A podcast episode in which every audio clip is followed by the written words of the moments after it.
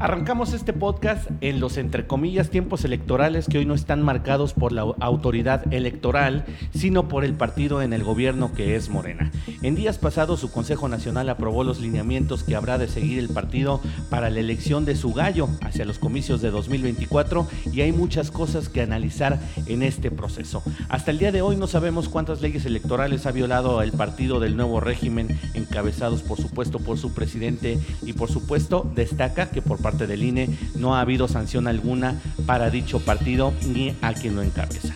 Hoy analizaremos este primer arreón de movimientos políticos que, anticipados o no, ya dejan claro que las elecciones de 2024 serán muy diferentes y sobre todo una de las más atípicas en la historia de México.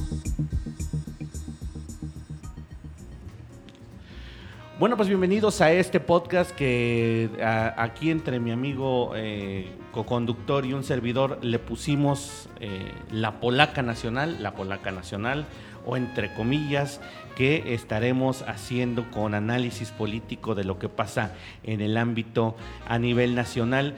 Eh, personajes políticos, por supuesto, el ámbito político nacional estaremos eh, debatiendo todo lo que sucede a nivel eh, de partidos, por supuesto, a nivel de elecciones y por supuesto todo lo que pase de aquí a 2024 con un análisis pues más que nada fresco y, y más que nada vamos a estar platicando, mi querido Pepe, de toda esta situación que se viene dando a partir de la elección de Andrés Manuel López Obrador, que bueno, pues hoy está en el gobierno y que sin duda ha marcado otros cánones que se seguirán en la política nacional a partir de su presidencia. Pero precisamente para eso vamos a estar aquí platicando en La Polaca Nacional. Le doy la bienvenida a mi querido co-conductor y por supuesto co-creador de este espacio de debate, mi querido Pepe Proa. Pepe Proa, ¿cómo estás esta tarde?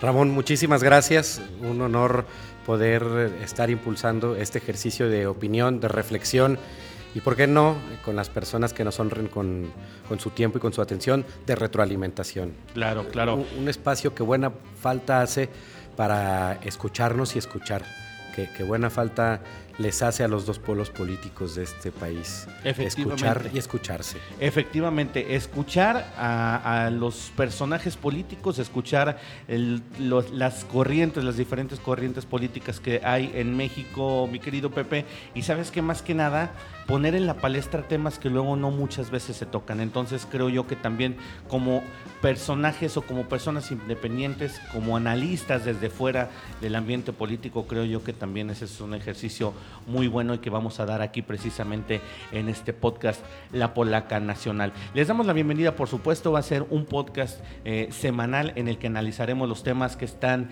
en la palestra, en la palestra precisamente de eh, la política mexicana. Entonces, bueno, pues esperemos que eh, nos sigan y por supuesto que nos escuchen a través de todas nuestras redes sociales. Pepe, ¿dónde te podemos seguir en tus redes sociales? Instagram y Twitter, arroba pepe-proa y en Facebook Pepe Proa. Ahí podemos estar dándole réplica a nuestras reflexiones que compartimos desde estos micrófonos. Efectivamente, también estaremos a través de las redes sociales oficiales de la Polaca Nacional y por supuesto a través de mis redes sociales eh, Vincenzo Tiscareño en Instagram y Facebook para que bueno pues ustedes también nos retroalimenten, nos digan qué les parece el podcast y por supuesto qué les parece este nuevo proyecto que tenemos ahora en ciernes. Pero vamos a, eh, entrar de lleno, mi Pepe, con este tema que bueno veníamos eh, platicando desde la semana pasada veníamos dándole ahí forma a cómo abordarlo precisamente porque acaba de, ser eh, ya eh, aprobado eh, en un Consejo Nacional, en el Consejo Nacional de Morena acaba de ser pues ya aprobado el, los lineamientos de cómo será elegido su candidato presidencial. Recordemos que el presidente Andrés Manuel López Obrador tiene la mano totalmente metida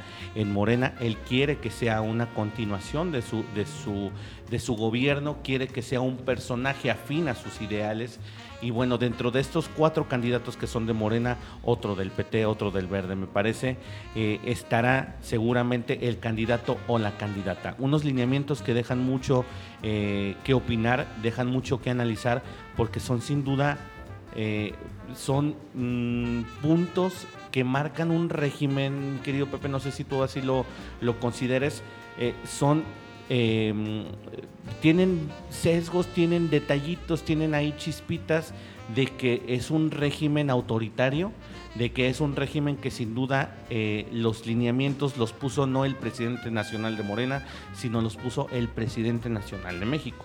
Los puso el presidente de México sin duda. A ti, tú, tú cómo viste esta precisamente este Consejo Nacional de Morena. Permíteme poner un poco de contexto. Siempre los emprendimientos políticos municipales, estatales, nacionales se impregnan de la personalidad del líder. Y cuando tú tienes un líder que se ha dedicado a, a las campañas electorales, a un líder que ha sido el eterno candidato, a un líder que con mucha facilidad y estridencia logró durante 18 años plantarle cara al sistema y al poder y acuñar términos que hoy día son parte del bagaje del uso del lenguaje de la política en este país, como el PRIAN, por ejemplo, ¿no? Claro. Pues evidentemente tienes un presidente que, cuando logra la hazaña se, se, convierte en un operador de campaña, ¿no? Su, su manera de conducirse todos los días es como dirigente de partido, no como jefe de los Estados Unidos mexicanos, no como jefe del Estado mexicano. Entonces, evidentemente esta voracidad política del presidente hace que sea el mandón en la agenda. Entonces, ahorita para hablar sobre los lineamientos de Morena, es que a partir del triunfo de Andrés Manuel López Obrador, además de que se oxigenó la democracia producto del desgaste que, de los que en los que la dejaron, nos la dejaron el PAN y el PRI, el PRI y el PAN, y un poco el PRD, se empezaron a escribir unas nuevas reglas, unos nuevos usos y costumbres. Y hoy, dentro del deber ser y la praxis electoral, el presidente tiene acaparada la conversación pública. Podemos analizar la ley electoral, evidentemente no se ha resistido el presidente a encuadrar de acuerdo a sus deseos la normatividad electoral, no le fue posible, pero ya demostró al menos que este INE más conciliador con las partes, con Guadalupe Tadei al frente, pues ya fue a Palacio Nacional, ya tuvieron una reunión en la que acordaron no intervenir y el presidente a partir de la, de declaratoria del reconocimiento de los candidatos y las candidatas en Edomex en Coahuila, el presidente rapidito se movió. Gobernadoras, gobernadores, corcholatas, partido, vénganse, porque vamos a ponernos de acuerdo. y a partir de ahí no ha dejado de marcar la agenda. Ese concilio fue clave, creo yo que ese concilio fue clave, incluso para unos les pareció este, algo arriesgado, porque sin duda eh, como presidente eh, de México interferir en asuntos políticos desde antes, bueno, pues eso, eso deviene en que está marcando eh, ciertamente algo de, de pues de rebeldía. ¿Por qué? Porque se está anticipando tiempos, a tiempos electorales. Está él marcando la agenda electoral, siendo que, como yo lo decía en, la entrada, querido Pepe, eh, no estamos en tiempos electorales. No hay ni siquiera aún la agenda marcada por el INE. Y el INE... Eh, ¿Crees tú que ya llegó el punto en el que el presidente ya se reconcilió totalmente con el INE? Ya una vez habiendo salido eh, el anterior dirigente, ¿crees tú que ya ahora sí, el secretario del INE, ya, ya una vez fuera, ya ahora sí el presidente dice, bueno, ya tengo yo más injerencia y puedo yo marcar tiempos políticos sin que a mí me multen? Es que como el presidente los convirtió en símbolos de su narrativa, fundamentalmente a Lorenzo Córdoba, ya no estando, ya no es un enemigo de la narrativa hablábamos. El INE no era el enemigo. Eh, el, INE no era el enemigo, el INE era un obstáculo, un instrumento. El INE, el INE que tenía como presidente a Lorenzo Córdoba, era el sparring perfecto para seguir alimentando la narrativa en la cual le habla a sus seguidores y desde la cual hace política el presidente, ha hecho política el presidente. Hoy, evidentemente, hay una nueva oportunidad de generar una nueva interlocución. Y sí, en este sistema presidencialista, priista, nos guste o no. Sí, sí, sí, sin duda. con, base total priista. Hubo una, una transición democrática en el 2000, posteriormente en el 2012 y ahora en el 2018. y nuestro sistema político sigue anclado al andamiaje que nos dejó el PRI, que instituyó el PRI de los 40, de los 60, de los 90, salvo las reformas electorales que, que, han ido dilucidando, separando esta tentación de, de, los presidentes de perpetuarse en el poder o de generar periodos donde pongan o unjan a sus sucesores, pues hoy los instrumentos que nos quedan hacen que el presidente esté en esta coyuntura en la que bien describes. El presidente es el mandón, el presidente dice la agenda, el presidente va a decir quién y el presidente va a validar cómo. Pero a diferencia de antes, ahora lo está haciendo, en mi opinión, bien. Ah, o sea, se salió del palacio a pactar. Pero ahora, mira, yo, yo también veo desde el lado de el presidente siempre ha dicho es que no somos iguales es que no somos lo mismo. O sea, él siempre su bandera es no somos igual que el PRIAN, el PRIAN y el PRIAN. Nunca se sale de ahí de esa línea. Oye, pero si los, los elementos, los elementos de este, de este concilio, el, la elección en sí, el dedazo, es un, es un gesto totalmente priista y priista de los de antes, de los rancios, de los priistas que vienen, eh, como dices tú, me gustó esa, esa palabra y la voy a utilizar, con esa voracidad de ser y de estar. Y, de, y, de, quien más se acerque a la cúpula con el presidente, eso quiere decir que ahí estará. Lo vimos, lo vimos en, épocas recientes, eh, entrados los noventas, PP, con este con esta elección del delfín de Carlos Enías de Gortari, que en ese entonces pues fue eh, Colosio, fue el su delfín. Entonces, esta elección creo yo que va muy, muy por ahí. O sea, sin duda él tiene más, más elementos eh, de dónde elegir o a, quién elegir, pero el que, el que estén ahí, Pepe, eh, de esta manera, acercados a la cúpula del presidente, yo lo siento que es así una costumbre de rancia del PRI viejo, del PRI que, que tanto odian. Es que muchas veces cuestionamos las ansias dictatoriales del presidente el turno. Ahorita hablabas de Carlos Salinas, Ernesto Cedillo evidentemente trató de impulsar un perfil y lo mismo Vicente Fox, unos acertaron, otros fracasaron, otros dejaron que la política transitara u otros pactaron como lo hizo Enrique Peña Nieto. Pero siempre existe esa tentación. Cuando una, acumula tanto poder una sola figura como el presidente de los Estados Unidos mexicanos, donde eres jefe de gobierno, pero también jefe de Estado, donde es un sistema eminentemente presidencialista, donde desde ahí se, deriva, si, si tienes la mayoría en el legislativo afín a tu corriente política, y tienes incluso la capacidad de intervenir en el Poder Judicial, pues evidentemente es que no te vas a resistir a intervenir en el poder y en la sucesión por, lo, por el legado, ¿no? por el ego. Y más cuando un presidente que, que tiene la osadía de autoproclamarse transformador, el cuarto transformador de la vida pública de este país, evidentemente las ansias de, de Andrés Manuel de trascendencia radican en las reglas del juego. Yo estoy hablando de las no escritas. Me quedan claras las escritas. Y las escritas las están tratando de dirigir de mejor manera. Están tratando de cometer menos errores. Y hoy, incluso, permíteme, Ramón, a ver si no me regañas. A ver. Le están doblando la apuesta a la oposición. Yo no sé si fue arreglado o no lo que hizo Marcelo Ebrard.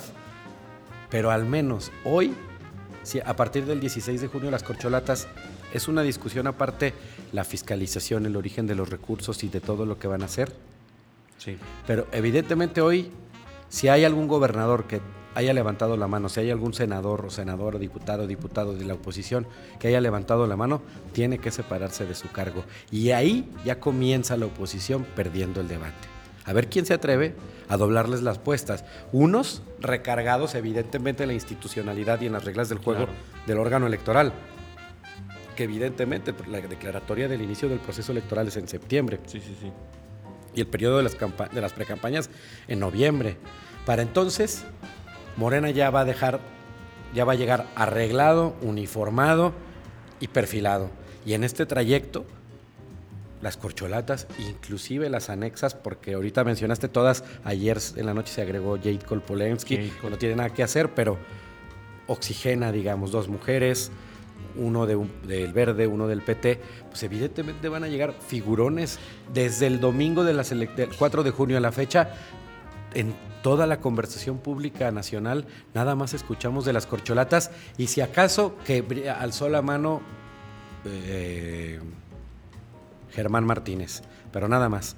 Oye, y, entonces van a, perdón, nada más, van a llegar fortalecidos para que cuando el gran elector la encuesta, claro. o quien haga la encuesta, o el señor presidente, unja a alguien, se van a poner de acuerdo en los reintegros, porque además ya lo anunciaron, el que no obtenga la candidatura irá a liderar al Senado y si no va a ir a, diputados y el otro, ser, el otro la otra será ya se secretario de Gobernación. Tienes reintegro, pues ¿cómo no vas a participar? Claro.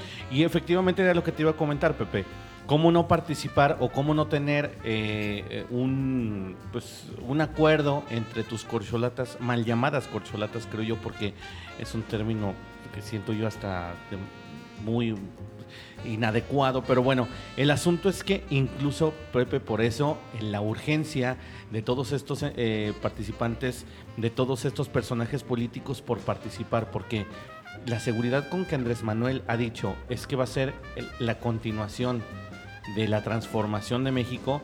O sea, ahí, por más que no lo quieran ver y por más que digan que los prianistas y por más que digan que el PRI y por más que digan eh, cantidad de cosas y sabemos que se pintan solos los de la 4T, sabemos perfectamente que esto es lo que era el PRI. en cuanto a qué, Pepe? A lo mejor tú dices, bueno, sí fortalecen la democracia y a lo mejor este, le oxigenan el ambiente político, oxigenan también el cómo se maneja la política en México, pero ¿sabes qué? Es que esto me huele totalmente a PRI. ¿Por qué? Porque antes era precisamente el delfín del presidente, era el que ya sabías que iba a quedar. O sea, sin duda alguna, sin duda alguna. Esto se rompió precisamente en el 2000, cuando Vicente Fox da la sorpresa, se rompe esta tradición de que el delfín del presidente era el que quedaba. Hoy eh, estamos volviendo a eso, nada más que el PRI se transformó en Morena y lo sabemos porque toda su base política de Morena y toda la base política del presidente, todo su gabinete está plagado de priistas. Entonces, creo yo que por eso la urgencia de estos actores políticos por participar, por ser uno de las corcholatas. Eh, creo yo que de los, o sea, los cuatro principales son los que se salvan, son los que eh, saben perfectamente, así como tú lo dices, es presidente, secretario de gobierno, el eh, senador, o sea, se les van a dar los lugares. Ya los tienen, ya los tienen casi casi en la bolsa. Pero de ahí, de ahí los demás actores políticos, pues es por eso que a lo mejor se van a pelear como el perrito, de, como los perritos que les avientan los huesitos que terminan en la carnicería. Ellos se van a tener que pelear por, eh, bueno, pues precisamente por un puesto político, por estar más cerca de la cúpula que yo menciono mucho, porque la cúpula son estos cuatro y nada más, creo yo. Para, para estar y para y solo que la diferencia del control de la comunicación y de, entonces de los reflejos en la comunicación entre los representados, los políticos, los comunicadores, el periodismo, evidentemente ahí hay un cambio. Entonces, si antes era la frase, el que se mueve no sale en la foto, hoy el que no se mueve no sale en la foto. Entonces, los tienes que aventar, es lo que te decía ahorita, pues vas a llegar a ungir a ella o a cualquiera de ellos rodeados de, personas muy robustecidas por todo el recorrido que van a tener. Y yo creo aún que, porque falta ver la ungida o el ungido, y que el presidente siga dictando las reglas. Claro. Pero una vez que suceda la, la, elección, o sea, la elección, la sucesión, que haya una nueva persona con la banda presidencial, las reglas de este juego que se llama Sistema Político Mexicano van a seguir cambiando, en mi opinión. Primero porque va a seguir representando un liderazgo moral a Andrés Manuel López Obrador. Claro. Porque cualquiera de los cuatro le van a deber la chamba a Andrés Manuel López Obrador.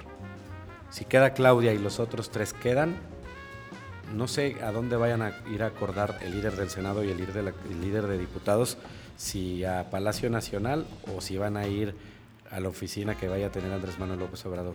Pero será, pero será un Andrés Manuel muy debilitado, Pepe. también en ese sentido creo yo que también el Andrés Manuel... ¿por qué, debilitado? Si, no, no, enfrente no vas a tener nada. No, no, pero ¿sabes qué? Debilitado por los años. Debilitado por la lucha que él tuvo que hacer casi 20 años para quedar en donde está. Yo lo he dicho, el Andrés Manuel del 2012 hubiera gobernado excelentemente muy bien México. Y el Andrés Manuel de estos años creo yo que no se compara al de los, al de los bríos que tenía el joven, al del empuje que traía el joven. Y sin embargo, ahorita lo vemos muy debilitado. Y es ahí donde creo yo que el que quede después de dos años de darle la suavecita a Andrés Manuel, le va a dar la espalda a sus ideales, creo yo. Por esa razón, por esa razón que acabas de decir, antes te quería decir nada más. Yo creo que va a salir bien y va a salir fortalecido y bien evaluado. Él, no, sé si su gobierno.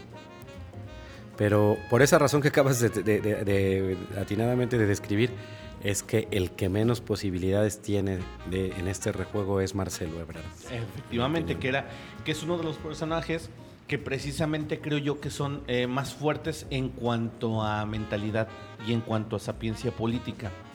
Recordemos que Andrés Manuel fue de sus amigos cuando estuvo precisamente perseguido, fue un perseguido político, eh, Marcelo Ebrard, y Andrés Manuel fue quien lo apoyó y bueno, pues él le tiene esta cierta lealtad, le tiene un poco de lealtad o un mucho de lealtad, pero eh, precisamente eso es lo que hace que, que Ebrard sea una de las fichas más fuertes, pero como tú lo dices, al ser uno de los más sanos en cuanto a su eh, escala de valores políticos, que eso lo hemos mencionado, lo hemos, lo hemos platicado mucho tú y yo, Pepe.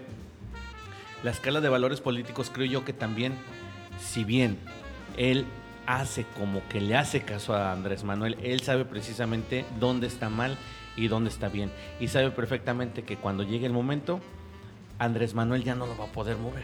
Andrés Manuel ya no lo va a poder ningunear. Que, que, todo termina dependiendo de la, de, la, de la, gran decisión del presidente, pero si el presidente decide como de acuerdo a las señales que ha mandado, pues evidentemente les va a salvar la cancha, la chamba y el pellejo a sus más puros, a los más radicales, a los incondicionales que están en el equipo que hoy lidera Claudia Sheinbaum. Por esa razón, a sabiendas de que Marcelo tiene voluntad propia, determinación, una visión muy particular, pues no, no, no va a transitar.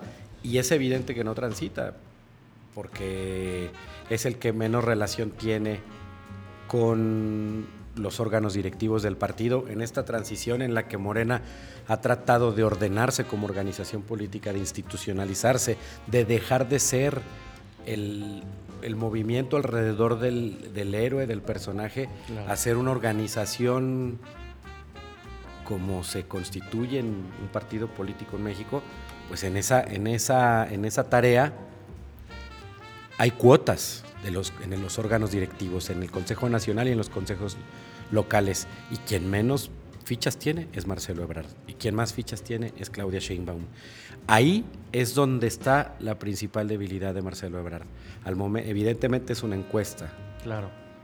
Que no sabemos ni conocemos el método, pero, pero en, en, los órganos directivos, porque no solo se trata, a partir de la definición de la candidatura a la presidencia, empezará a desvanecerse la definición de las candidaturas a las gubernaturas, de las fórmulas al Senado, de las listas plurinominales y de, las, de los congresos locales, las presidencias municipales y los ayuntamientos. Y ahí hay mucho que repartir y me parece que además todas y todos caben.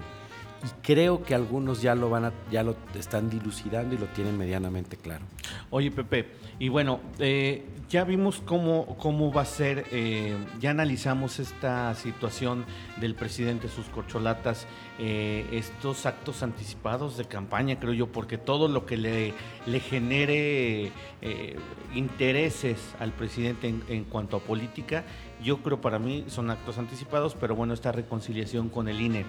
Eh, ¿Crees tú que estén desafiando las leyes e-, electorales? ¿Están desafiando al INE con, esta, con estas encuestas, con esto? Vamos a adelantarnos porque yo, yo lo venía diciendo desde hace una semana. Oye, es un paso adelante y un paso firme. O sea, es, es simbró simbró los pisos de la política mexicana el que el presidente se haya reunido con los presidenciables y que después salga el Consejo Nacional de Morena a decir cómo va a ser su elección y poner los tiempos para la elección.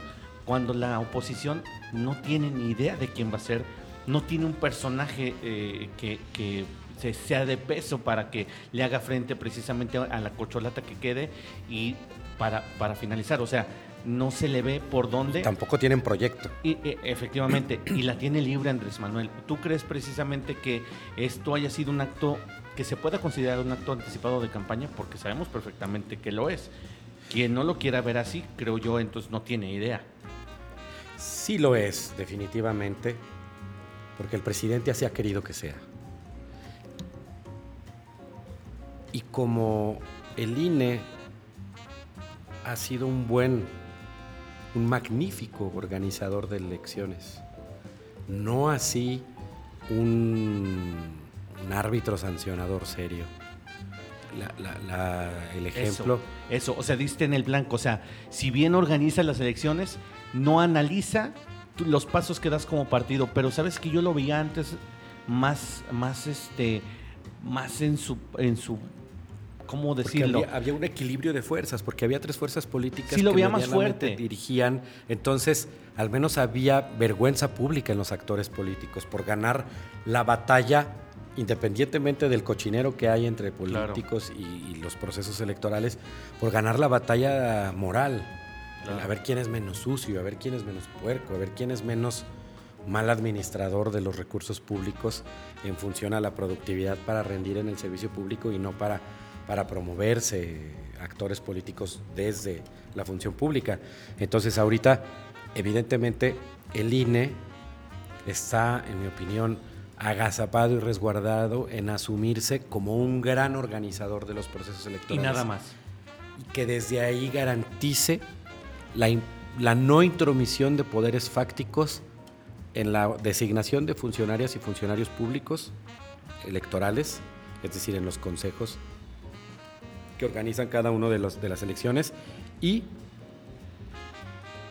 habrá que ver la, la única dependencia que tiene dientes, digamos, es la unidad técnica de fiscalización. Pero como no hay ninguna declaratoria de proceso electoral, sí, o sea, ni, siquiera... El criterio creo que van, que van permitiendo que ocurra es que nosotros nos toca, el INE va a decir, a nosotros nos toca ponernos a arbitrar a partir de que empiece el juego. Y como todavía no, hay, no hemos dado la patada inicial, pues hazte cuenta que tienes ahorita a, uno de los dos equipos en la cancha calentando las tribunas, claro. animándolos, pero no, no hay un inicio del partido. Entonces, a partir de que dé el silbatazo inicial, habremos de ver si verdaderamente el INE va a sancionar como corresponde. Claro el, primer saque va a ser los procedimientos que acaban de interponer Movimiento Ciudadano y el PRD, en donde están aludiendo justamente a actos anticipados de campaña. Me parece que el INE va a intervenir a partir, ha sabido ser prudente y va sabiendo el INE que tiene que hacer política con un animal político en la presidencia y en el que tienes que sortear claro. un presidente muy poderoso y una sociedad que por fin se pudo unir alrededor de una causa.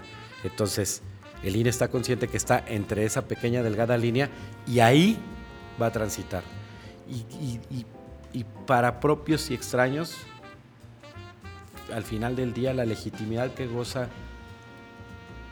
con la que cuenta el partido en el poder, le da para cometer estos excesos sin rayar en ser sancionados Sí, y fíjate que, una de las cosas también que ha marcado esto, Pepe, eh, de estos eh, recientes eventos, este Consejo Nacional y, sin duda eh, toda la, todo el vendaval de información que ha salido, las prohibiciones a estos precandidatos, porque les podemos decir así, son precandidatos. a, todas luces, son los precandidatos de Morena a la presidencia. Son en este momento bastantes, son muchos los que ya se subieron al barco. Y, eh, pero Morena no deja de ser Morena, no deja de ser ese partido que eh, tras bambalinas son eh, burgueses, burgueses de ropero, son burgueses de, por aspiración, porque ellos así lo querían ser. Eh, veíamos nada menos eventos como como las fiestas de Mario Delgado, hemos visto los excesos de los hijos del presidente, que antes era muy criticada las hijas, por ejemplo, de Peña Nieto, y bueno, pues ahora tenemos esta, precisamente lo que yo le llamo burgueses de ropero, ¿no? Burgueses que nada más dos o tres fotos salen cada mes, cuando incluso el presidente trata de desviar el tema, saca a su hijo, porque eso fue un movimiento del presidente, según mi opinión. Pero bueno, el asunto es que dentro de estos lineamientos, eh, Pepe, no sé si estés enterado, dice que una de las frases que más me llamó la atención eh, eh, decía, como dice el presidente Andrés Manuel López Obrador, haremos realidad la gloria y gloria el humanismo mexicano. Y por otro lado, les están prohibiendo, dice, se abstendrán de actos de desprestigio o agresión con el resto de aspirantes y alentarán a sus simpatizantes a no incurrir en ataques, calumnias y o violencia verbal. Hay, hay un montón de lineamientos que yo, yo cuando estuve leyendo y cuando estuve viendo en medios, en medios nacionales, yo decía, es que es imposible, los morenistas no son así. ¿Crees tú que haya este tipo de unión precisamente entre los morenistas para darle precisamente la libertad, la libertad a estos procesos? Es un proceso interno, lo sabemos, pero Incluso aquí en Aguascalientes se, ha visto marcado que Morena se divide precisamente porque si no es el que yo digo, si no es el que yo sigo, voy en contra del que sí quede. ¿Crees tú que se llegue a limar precisamente con estos lineamientos estas diferencias dentro de Morena?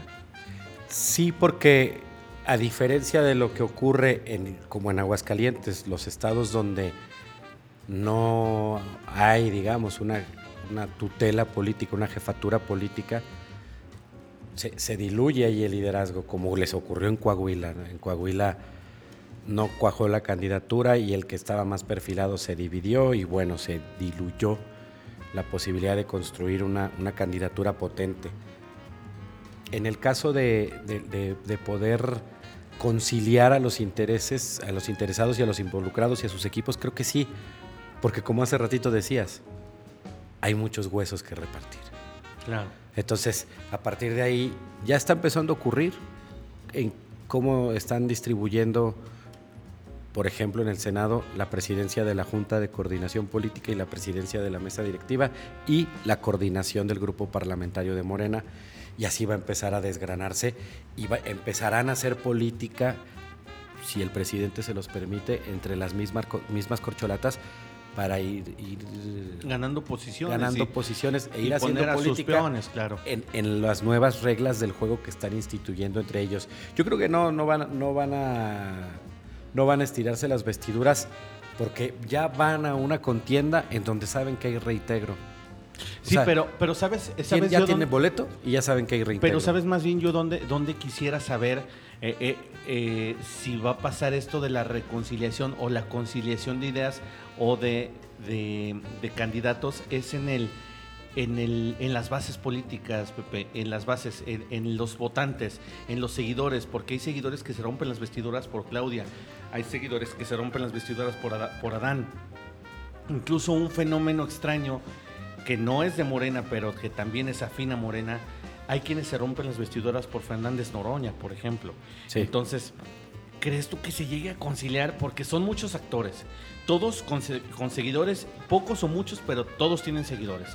Y unos más férreos y más amarrados que otros. Y todos son, terminan siendo camaleónicos. Mira cómo cambió el discurso de Ricardo Monreal. Con el frío que le dio el presidente dos años, a partir del calor que da el centro de poder, puede cambiar diametralmente la perspectiva de la política que va, digamos, acomodándose todos los días. Todos los días. Entonces, claro que, habrá reconciliación, porque a diferencia de la oposición, los seguidores del movimiento del presidente tienen fe en su líder. Tú me lo dijiste. Ellos tienen fe, no importa lo que les digan, a dónde vayan, tienen fe en lo que les digan y tienen un proyecto. Podemos desmenuzarlo, criticarlo, descalificarlo. De, pero lo tienen. Pero tienen un proyecto que se llama Cuarta Transformación, que se llama continuidad de ese proyecto. Tienen el gran líder que es el presidente Andrés Manuel López Obrador y tienen una organización política alrededor de esto. discusión aparte es la productividad, el rendimiento, la utilidad pública de, este, esta tesis, de este proyecto, pero ellos todos están alrededor de un proyecto y este, estando alrededor de, este, de, esta configuración de, de, idea, de narrativa, de fe, pues evidentemente puedes terminar por juntarlos y llevarlos por el mismo sentido, como un rebaño los va a llevar el Salvador, el líder, el gran líder, el gran gurú, para dirigir a su rebaño hacia donde él quiera. Y además lo hace muy bien y lo está haciendo muy bien. Y lo está haciendo muy bien. Para ir cerrando tema, eh, Pepe, eh, la oposición. Eh, digo, a diferencia de Morena, nosotros ya vimos que ya se organizaron, que el presidente dio un manotazo en la mesa y que dijo, aquí va a ser como yo diga, vamos a elegir eh, con una encuesta, las encuestas tan este, mentadas que le encantan al presidente, va a ser una encuesta, va a ser el que más votos tenga en esta encuesta, los demás, así como tú ya, tú ya lo dijiste, se reparten el pastel y de ahí nos vamos, nos vamos al 2024 que la tenemos segura y va a seguir la transformación, la cuarta transformación y vamos a seguir en el régimen y voy a seguir gobernando porque es lo que quiere Andrés Manuel. Pero y la oposición, Pepe, la oposición está marcada por una alianza, una alianza que no, no termina de cuajar. Una, dos, está marcada también por líderes políticos que toman la estafeta y luego se esconden. Eh, veíamos el caso de Alito, veíamos el caso de Santiago Krill, eh, pero de ahí en más no hay más. No, o sea, aquí el asunto es que quien se vaya a las elecciones sabe perfectamente que va a perder. Yo no lo quería aceptar, pero sabe perfectamente que va a perder. El presidente sabe que la tiene libre, eh, sabe que no hay cuota, que sabe perfectamente que el 2024 es de Morena. Pero eh, yo quisiera saber, Pepe, estamos a mitad de año, estamos a un año exactamente de que, de que se den estos comicios. Eh, ¿Qué le espera a la oposición? ¿Crees que de repente se abra un capullo y salga el personaje? Que redima a la oposición, que redima al prianismo a nivel nacional, que diga yo voy y yo le puedo hacer frente y que se gane los adeptos. Muchos, muchos colocaban ahí a Colosio, el hijo de Colosio, que en este momento es alcalde de Monterrey. Eh, muchos otros veían a Santiago Krill, muchos otros veían a, Ricardo, eh, a Ricky Riquín Canallín, por ejemplo, así como le puso Andrés Manuel, este, pero no, no terminan de cuajar. ¿Qué le espera a la oposición, Pepe? ¿Qué, ¿Qué nos espera a nosotros para poder mínimo elegir? Esa es una gran reflexión que, que, termina siendo uno de los grandes temas pendientes de las últimas reformas electorales, cómo combatir el abstencionismo, porque el abstencionismo es una decisión. No me interesa ni uno ni otro. Y, y yo veo que la oposición no tiene proyecto, está anquilosada en liderazgos que salvaguardan su pedacito, por chiquito que sea, de pastel, en lugar de poner el ejemplo democratizando sus organizaciones. Ni siquiera el que mejor comunica, que es Movimiento Ciudadano. Movimiento Ciudadano es el que mejor comunica una agenda de derechos, de defensa de los derechos de las mujeres y tiene a puros hombres al frente de sus órganos directivos, de los reales, de los de la praxis política. No, y si hablamos de comunicación, también el verde, ¿qué comunicación tiene? Eh, el, verde, digamos en la racionalización de la comunicación, en el que, digamos, tiene el, menos fregado en, la conversación de, académica, científica, eh, pues es un poco movimiento ciudadano. Ese es que es una organización que es de Dante Delgado. Entonces Dante Delgado está tratando de elevar el costo de su valor para saber si negocia o no negocia, cómo negocia, pero es evidente que, sí ha servido de Esquirol, que sirvió de Esquirol en el proceso electoral del Estado de México 15 días antes del día de la elección, anunciando que con el PRINI a la esquina y necesariamente interviniendo. Y ahí viene, ¿cómo le pides a Morena que no viole la ley electoral si tú lo haces? ¿Cómo le pides a Morena si traes una danza de, legisladores diciendo por todos lados que quieren la candidatura a la presidencia de la República estando en el cargo? Si no hubieran decidido irse los, los aspirantes del régimen de sus cargos públicos sería lo primero y lo único quizá por los que los estarían desacreditando. Y hoy la oposición lleva días ausente, desordenada y autoengañada. Vaya, pretender pensar que es un triunfo perder el Estado de México solo porque si sumas los votos de Coahuila y los de Domex estás a dos, tres puntos porcentuales de Morena, es un sinsentido. O sea, ¿quién te cree que, que, salgas y digas, quién le cree a Marco Cortés que salga y diga que las reglas del juego las están vulnerando y violentando? Morena y con su convocatoria y con sus procedimientos, si Marco Cortés tiene bardas pintadas de piensa azul por todos lados o está permitiendo que sus gobernadores participen y, jueguen en las encuestas, que si está permitiendo que sus senadores vayan y digan sus intenciones y en el PRI no se diga, ¿no? Entonces, pues una oposición desdibujada, sin proyecto, que el único resquicio de esperanza competitiva que pudiera ocurrir ahí es que Alito y Marco Cortés se desprendieran de su partido, de sus posiciones, se concentraran en operar estados y fórmulas al Senado y distritos electorales para salvaguardar, porque esa es otra discusión, cómo va a quedar la, distribución del Parlamento que, que cada vez, muy lentamente, cada vez tiene mayor relevancia en la toma de decisiones en este país, cómo va a quedar el Parlamento y una vez hecho esto, postular un candidato ciudadano, ajeno. ¿Quién es? No sé, ni siquiera Luis Donaldo. Y aún así, que dé alcance para motivar al electorado desencantado y para generar una estructura que les permita plantarle cara a la gran estructura que ya tiene Morena. ¿Sabes yo cuál creo que es el gran pecado de, de, la oposición? Que si bien no tienen proyecto, una. Dos, no tienen candidato. Creen que les va a alcanzar con el descontento que hay de la clase media, de la clase alta, clase media baja, hacia el presidente. Creen que con eso les va a alcanzar. Pero no nos damos cuenta que en México, que sin duda el voto duro del presidente, y como él lo ha dicho, no, no son palabras mías, él lo ha dicho, los pobres son los que votan por mí. Son como ese anillo al dedo que lo dijo, este, son eh, por quienes hay que ir a buscar el voto porque yo les ayudé, entonces les voy a cobrar el voto. Ellos nos van a ayudar a continuar con este nos proyecto. van a ayudar a continuar con el proyecto porque bien dicen que una revolución termina, Pepe, una revolución termina cuando precisamente el revolucionario llega al poder y se vuelve un burgués. Cuando la clase media se da cuenta, cuando tú de ser clase baja llegas a clase media, te, vuelves de derecha. Y el presidente lo tiene claro, lo tiene claro incluso a nivel, a nivel internacional. Muchos editorialistas, muchos eh, escritores así lo han dicho. Cuando eres de clase baja y llegas a clase media, automáticamente te vuelves de derecha. Y el presidente le apostó por mantener la pobreza, por mantener las dádivas hacia los electores.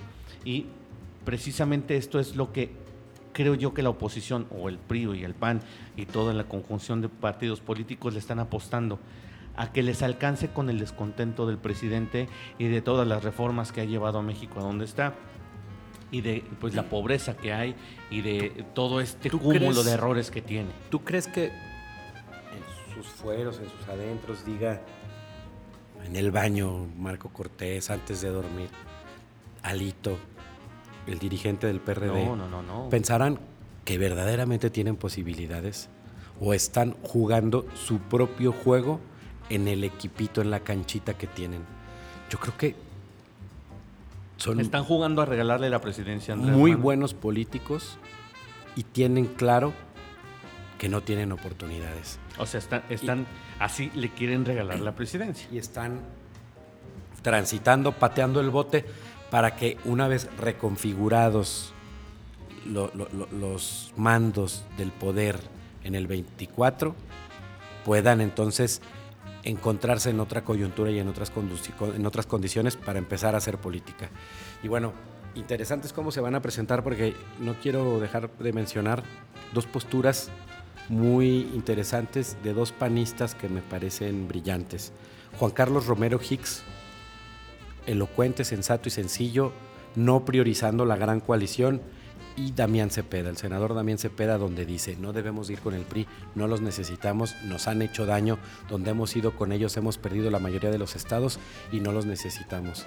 Y creo que la esencia ideológica del polo de Morena sí está distinta en, la, en lo genuino conservadoramente que puede hacer el Partido Acción Nacional, que aunque sepa que no va a ganar, al menos se presente con dignidad al proceso electoral, se desprenda de un PRI que me parece que le resta al PAN, le resta al PAN, en, donde, en donde creamos por donde lo veas, por donde lo veas, el PRI es un lastre que, que, que pesa y que Marco Cortés prefiere asegurarse una subsistencia política con este PRI pesado que arriesgaste a arriesgarse a presentarse distinto.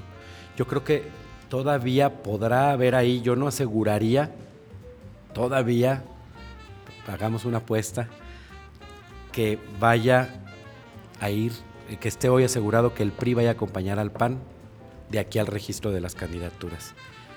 Podrá haber coaliciones parciales en muchos lugares y en otros lugares donde definitivamente no vayan, o que el presidente pueda romper esa misma coalición, asegurándole la subsistencia al PRI como un partido chiquito que ya es, y el PAN sí que se rasque con sus propias uñas, y habiendo hecho eso todavía más está la oposición fuera de sitio, porque como decías ahorita y se dice en todos lados, el problema de la oposición es que no tiene proyecto, que cree que con el anti-AMLO, con el anti-López, podrán presentarse a ganar un proceso electoral. Y no lo han ganado y no lo van a ganar. Híjole, lamentable el panorama que se avecina, eh, Pepe, en materia electoral. No hay mucho de dónde escoger. Los que no son morenistas, eh, lamentablemente no hay, no hay de dónde. sinceramente creo yo que incluso eh, se irán tristes, habrá abstencionismo porque si no vas a ser de Morena, no vas a votar. Y seguramente, bueno, pues veremos a un Morena reforzado, esperando también nada más a que, a que esa, esa gacela pues caiga en sus fauces, que es la presidencia del 2024. Y bueno, pues Vamos a seguir platicando de estos y más temas precisamente en este podcast de la, la Polaca Nacional. Los esperamos, esperamos que les guste este proyecto y por supuesto que nos sigan y nos acompañen en estas pláticas, en estos debates. Vamos a tener invitados en próximos episodios y por supuesto la presencia siempre de Pepe Proa y su servidor Ramón Tiscareño, quienes les, les agradecen por supuesto que hayan puesto este podcast en donde quiera que vayan. Pepe, nos despedimos, tus redes sociales ya nada más para despedir. Muchas gracias. Mis redes sociales en Instagram y Twitter, arroba pepe-proa, en Facebook Pepe Proa, y esperamos que las condiciones al futuro cambien. La fotografía de hoy es un Morena haciendo mal las cosas y una oposición haciéndolas peor. Efectivamente. Un servidor, Ramón Tiscareño, por supuesto en redes sociales, Vincenzo Tiscareño en Facebook y en Instagram nos pueden seguir. Y por supuesto este es un proyecto que también está eh, creciendo, esperamos que nos sigan. Y bueno pues les damos eh, las gracias por haber estado con nosotros, sugieran los temas, estaremos pendientes de sus temas y de sus propuestas, nosotros nos despedimos, hasta la próxima.